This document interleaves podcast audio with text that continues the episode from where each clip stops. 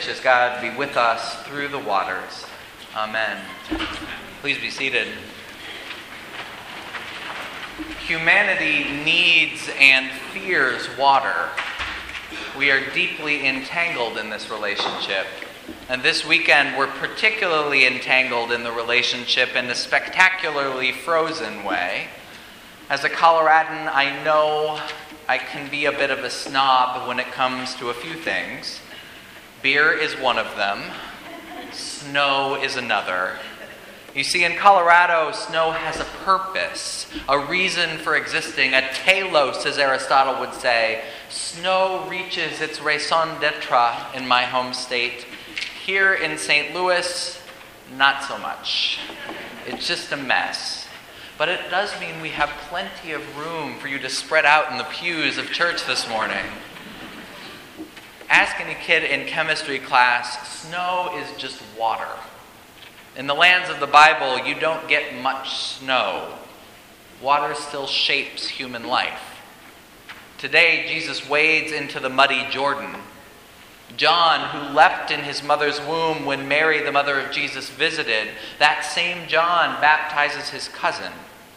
In just a handful of Sundays, through just a couple of chapters, we've spanned 30 years. John and Jesus are both now adults. They meet at the Jordan. The river is significant. I don't mean to spoil the old spiritual for you, but most of the time, the River Jordan is neither deep nor wide. Today, especially, thirsty irrigation in both Israel, Palestine, and in the country of Jordan drains the Eponymous River to what we'd count as just a small stream in Missouri. Back in the time of Jesus, before the irrigation, the river was still no Mississippi.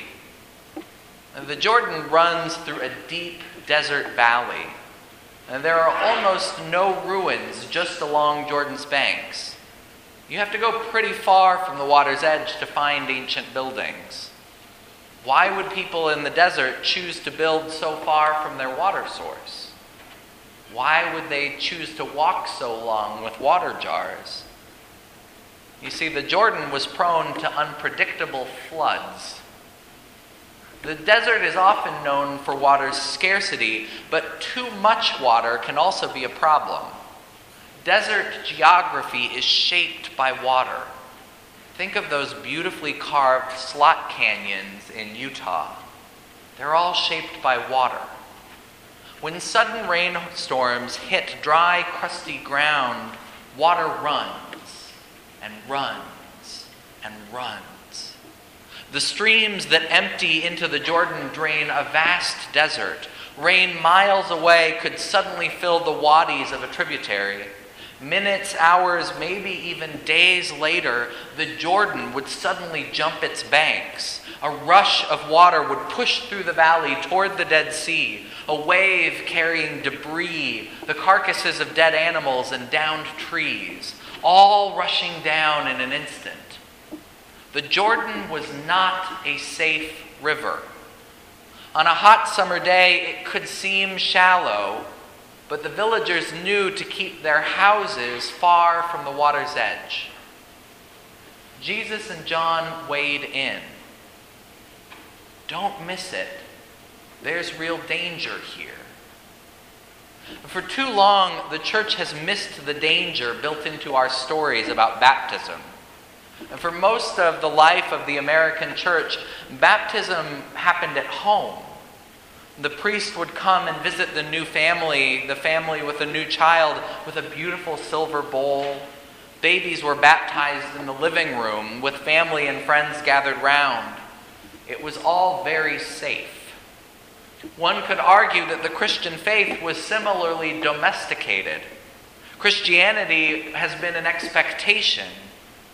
Many folks in this congregation can remember when people didn't ask if you went to church, they asked where.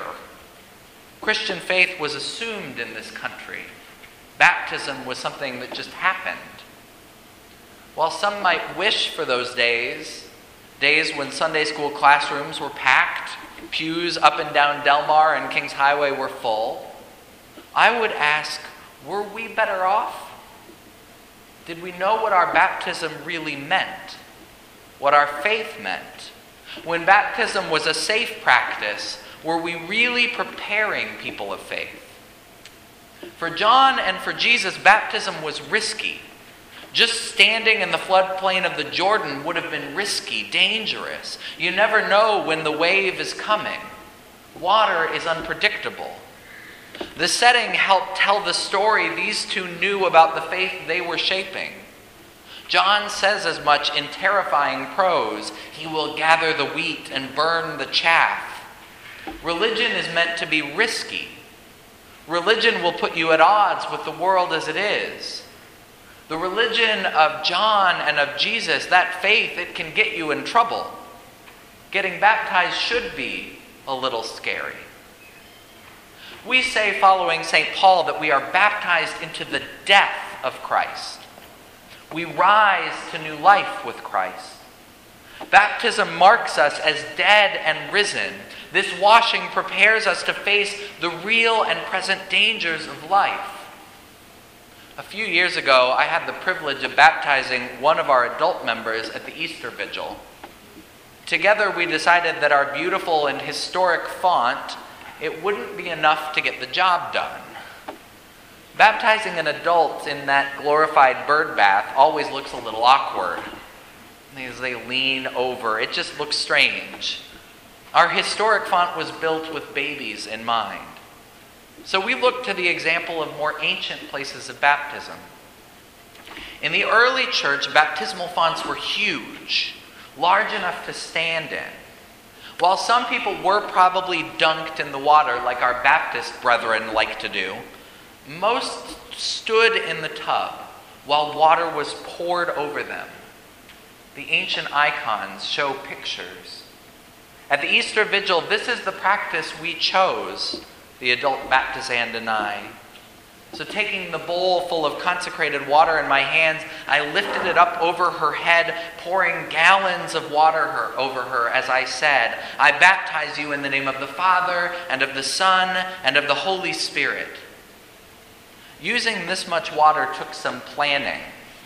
I had to promise Jean Parker I wouldn't ruin the carpet. We bought a kiddie pool and prepared stacks of towels. Mary Chapman even provided puppy pads to go down underneath to absorb the water. Our baptizand had a change of dry clothes at the ready.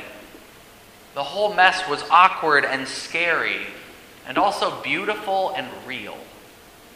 While I still love baptizing babies, I'm ready to baptize more adults, and the need will grow. Fewer and fewer parents have chosen to have their children baptized. There is something deeply true, deeply scary, deeply intimate about baptism. And as we move away from Christendom, from the assumption that all are Christians, baptism becomes a more radical choice. I think that's okay. There was a real danger in ancient times around water. Water was a source of terror.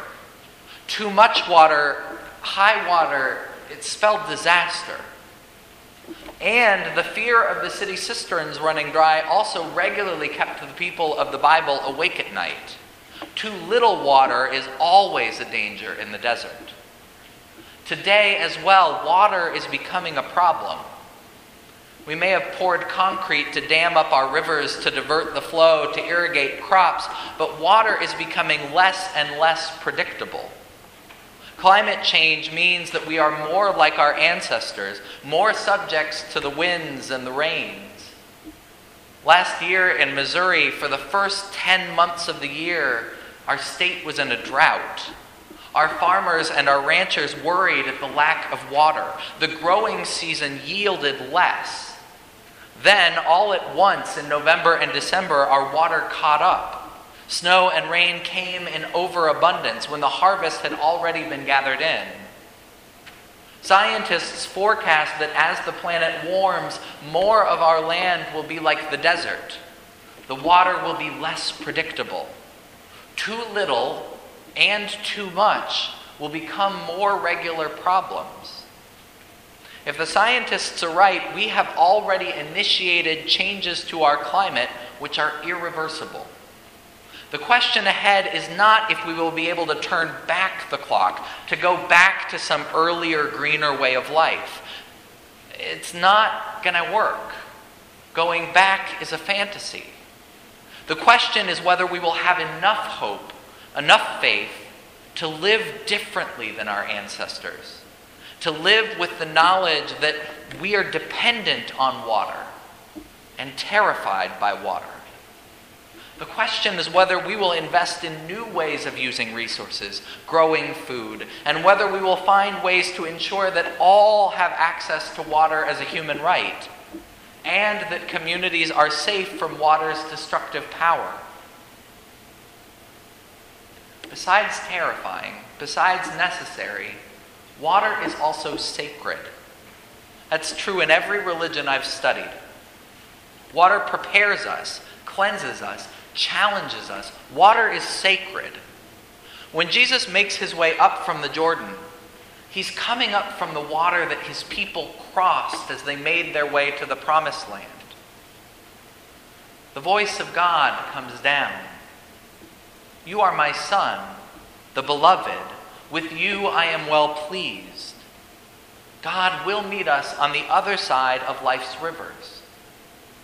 But listen as well to the prophet Isaiah. When you pass through the waters, I will be with you. And through the, through the rivers, they shall not overwhelm you. God will greet us on the other side, but God also meets us in the midst of the waters. Our God is the God of the Exodus, which began by crossing through the Red Sea. God is there with us even when we find ourselves up to our necks. God is there. Our God is a God who knows the chaos of waters. Our faith is not simply for pretty parlors and stained glass rooms. We believe in a God who walks with us through the most turbulent of life's times.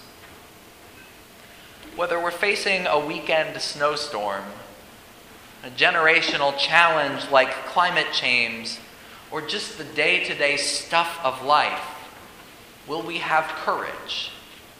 Will we wade in? We are a baptized people. We have sacramentally faced life and death. We've been prepared for the worst because in the depths of life, God meets us. God calls us beloved, reminds us we are beloved sons, daughters, children. With you, God is well pleased. May God be with you through all the waters. Amen.